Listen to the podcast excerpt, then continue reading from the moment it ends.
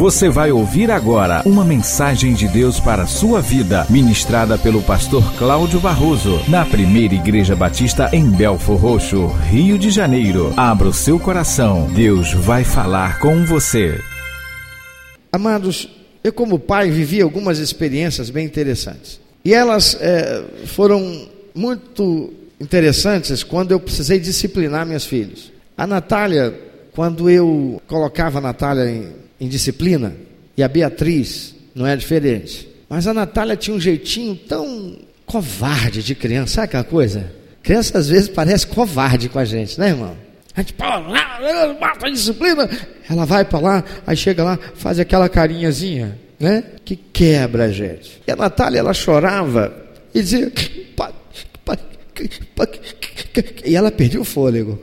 Pai, pai, pai, ai, que, que, que, me, me, me, é, boa, me dá uma chance. E acabava comigo, porque ela se arrependeu.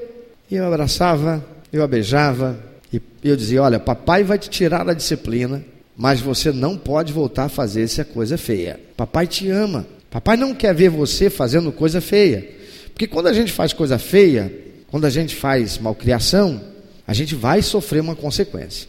Mas eu vi crianças que, mesmo sendo disciplinado pelos pais, ele fica tronfudo. Você sabe o que é tronfudo? Isso é coisa da minha terra lá, né? Tronfudo. Cabe? Não dá o braço a torcer.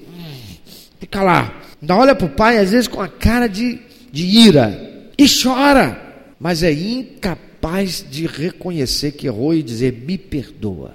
Algumas pessoas são assim. Amados, eu venho da parte de Deus para dizer para você que não adianta chorar se você não se arrepender quando errar. Não adianta choro. Não adianta choro por estar sofrendo as consequências. Se não for um choro de arrependimento que te leva a confessar o seu erro, a sua falta, o seu pecado, arrependido sinceramente, nada adianta. Se você puder, abra a sua Bíblia no livro de Juízes, capítulo 2, e acompanha comigo a leitura que vou fazer dos versículos 1 a 6. O povo de Deus é levado do cativeiro egípcio para a terra prometida em Canaã.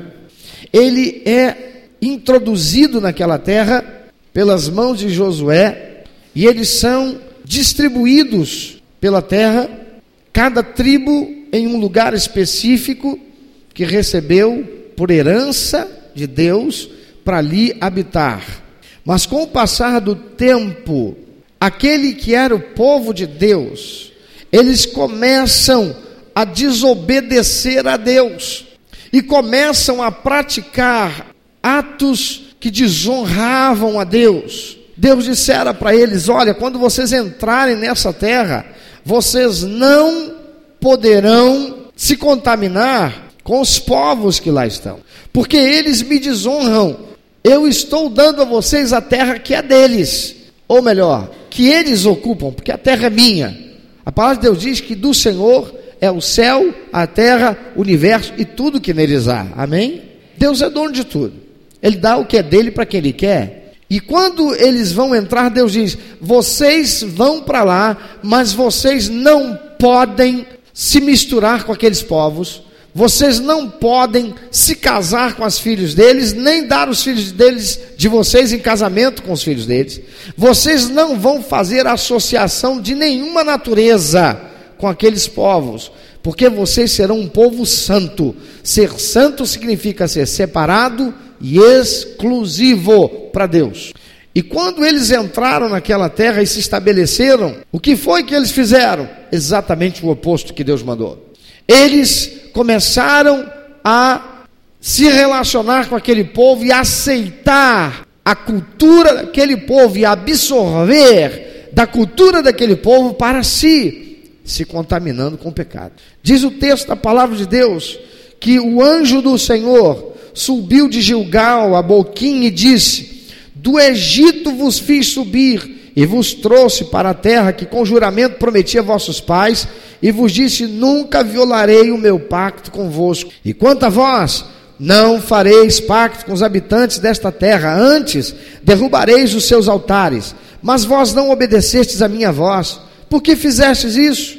Pelo que também eu disse: Não os expulsarei de diante de vós. Antes estarão quais espinhos nas vossas ilhargas, e os seus deuses vos serão por laço. Tendo o anjo do Senhor falado estas palavras a todos os filhos de Israel, o povo levantou a sua voz e chorou, pelo que chamaram aquele lugar Boquim, e ali sacrificaram ao Senhor. Deus disse: vocês não podem se misturar com essa gente.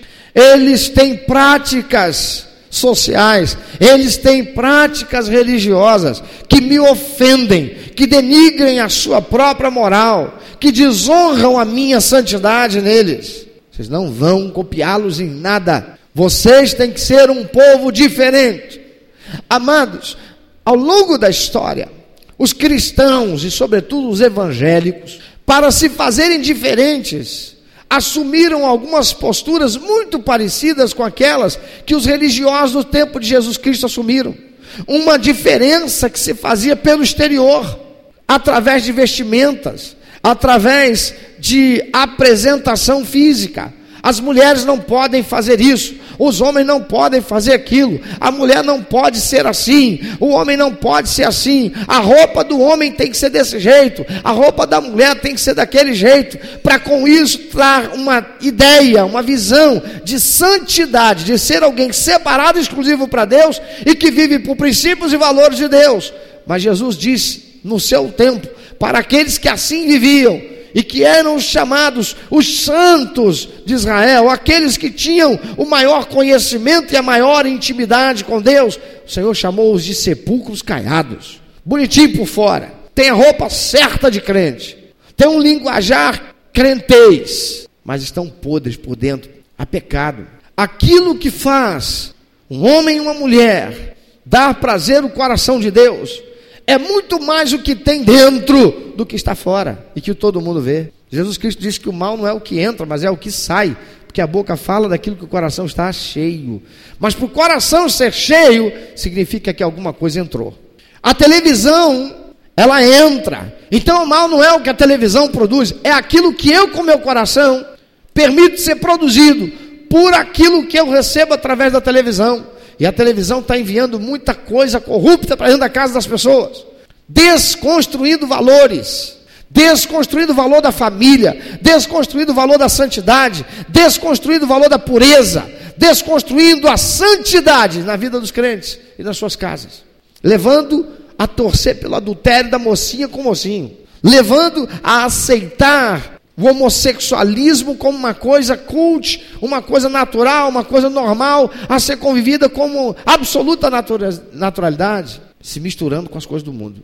Não é se você usa um brinco, não é se usa o rouge, não é se usa maiô para tomar banho de mar, não é se usa um roupão para entrar na praia.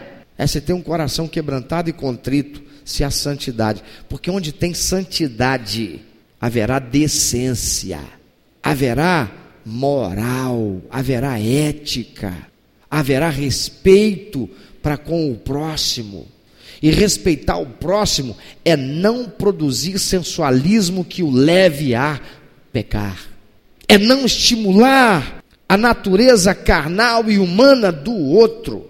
Aquele povo, eles foram chamados a atenção e Deus disse através do anjo: agora não mais expulsarei esse povo diante de vós, antes estarão quais espinhos nas vossas ilhargas, e seus deuses vos serão por laço.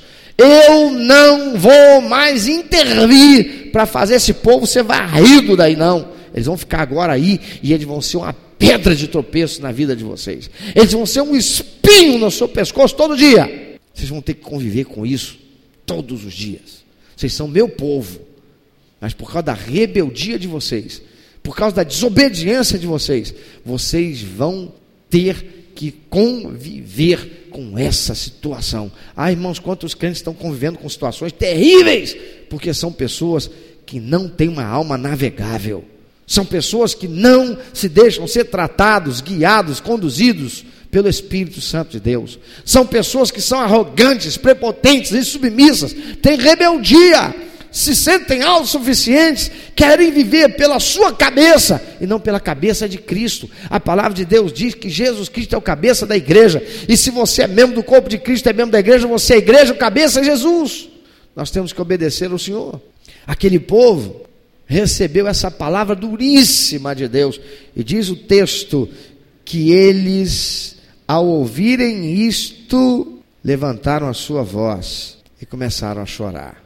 E sabe o que, que a gente vai ver a partir daí? Tudo que o anjo de Deus falou acontecer. E olha o povo de Deus até hoje.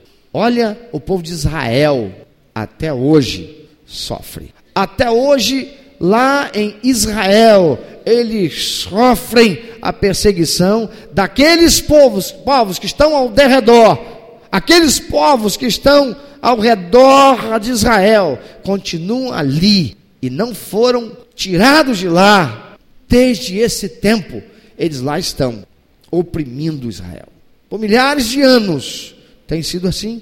Amados, autossuficiência é algo desgraçador para o homem.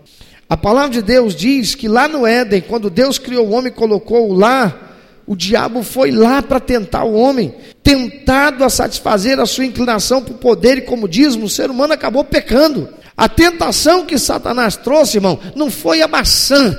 A tentação que Satanás trouxe para o homem foi: você pode ser autossuficiente, você pode viver sem depender de Deus. A partir do momento que você comer desse fruto, você vai ser igual a Deus, você não vai precisar mais dele para nada você vai ser independente de Deus. Agora, aqui, o povo estabelecido na Terra Santa, ao invés de obedecer a Deus, busca satisfazer sua inclinação para o comodismo e para a vaidade, como nós, seres humanos e crentes, filhos de Deus, pecamos por causa dessas duas coisas: comodismo, vaidade, apego a coisas materiais, anseio por coisas materiais, anseio por um estilo de vida que o outro também tem mas aquele que também tem, ou que tem, aquele que tem, está no mundo perdido sem Deus. E muitas vezes tem crente olhando para o que está no mundo perdido sem Deus. E olha para ele, parece que ele está vivendo uma vida de bonança, de bem-estar, porque ele tem carro e o crente não tem.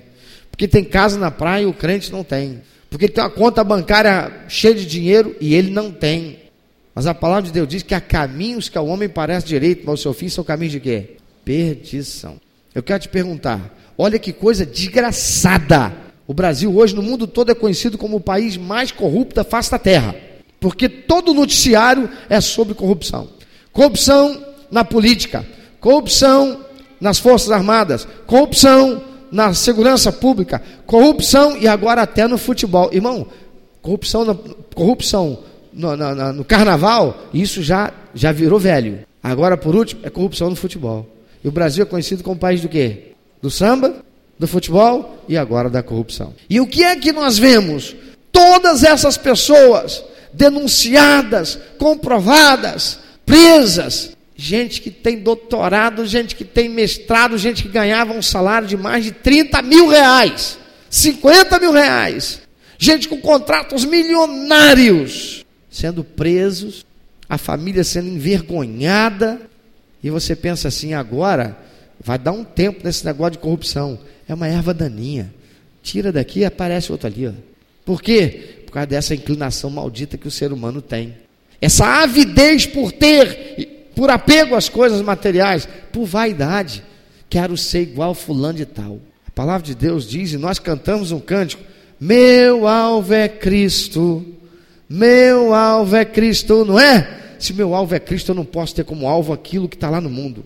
E é por causa disso que esse povo, os israelitas, os hebreus que entraram na terra prometida, agora receberam de Deus esta palavra. Agora aqui o povo estabelecido na Terra Santa, ao invés de obedecer a Deus, busca satisfazer a sua inclinação para o comodismo, vaidade, poder, porque não expulsam os cananeus. Antes, diz a palavra de Deus lá, você vai ler no capítulo 1, obrigam os cananeus a serviços forçados, a trabalhos forçados, a serem servos deles, os deixam viver entre eles e acabam por conta disso a se corromperem com o estilo de vida que aqueles cananeus tinham, ofendendo a Deus. O anjo do Senhor lhes aparece para confrontar-lhes e dar-lhes o veredito de Deus por sua rebeldia. Então eles choram, mas Deus já tinha decidido. Amado, chorar porque as coisas não vão bem, porque você causou esse mal sobre si próprio, não vai mover o braço de Deus a seu respeito. Não vai mover o braço de Deus a seu favor. Não vai mover o braço de Deus a meu favor. Não mover o braço do anjo de Deus a favor deles. Sabe por quê? Porque o que eles deveriam ter feito era demonstrar arrependimento e corrigir o erro que eles cometeram. Era para eles terem se prostrado diante de Deus e aos ouvidos do mundo espiritual, de todos os seres viventes, dizer: Nós pecamos contra o Senhor, perdoa-nos. Mas eles não fizeram isso, sabe o que eles fizeram? Eles só choraram. Enquanto você só chorar a tua mazela, Deus não vai fazer nada, meu amado. A palavra de Deus diz pelo profeta Jeremias: do que se queixa o homem vivente, olhe para trás e veja no que errou e reconheça que está sofrendo as consequências disso. E aquele que faz isso só lhe resta uma coisa a fazer: arrependimento e confissão do pecado. Mas qual foi a atitude deles? Já que Deus disse que não vai fazer nada mesmo, já que Deus disse que vai deixar esses povos aí para serem um espinho entalado na garganta da gente, o que é para a gente fazer? Vamos tocar o barco, vamos continuar do jeito que está mesmo. Já que Deus não vai fazer nada, e eles fizeram isso não tomaram nenhuma atitude para corrigir coisa alguma. Deus diz: aquele que confessa e deixa, alcança misericórdia. Provérbios 28, 13 diz assim: o que encobre as suas transgressões nunca prosperará, mas aquele que as confessa e deixa, alcança misericórdia. Eles não alcançaram a misericórdia.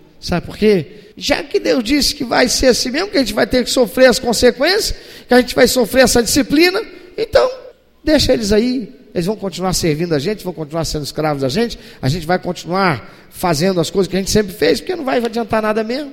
Essa foi a postura deles. E por causa disso, eles pagaram um altíssimo preço. Mas se eles tivessem reconhecido as suas transgressões, confessado e pedido perdão, ah, Deus teria mudado a sorte deles.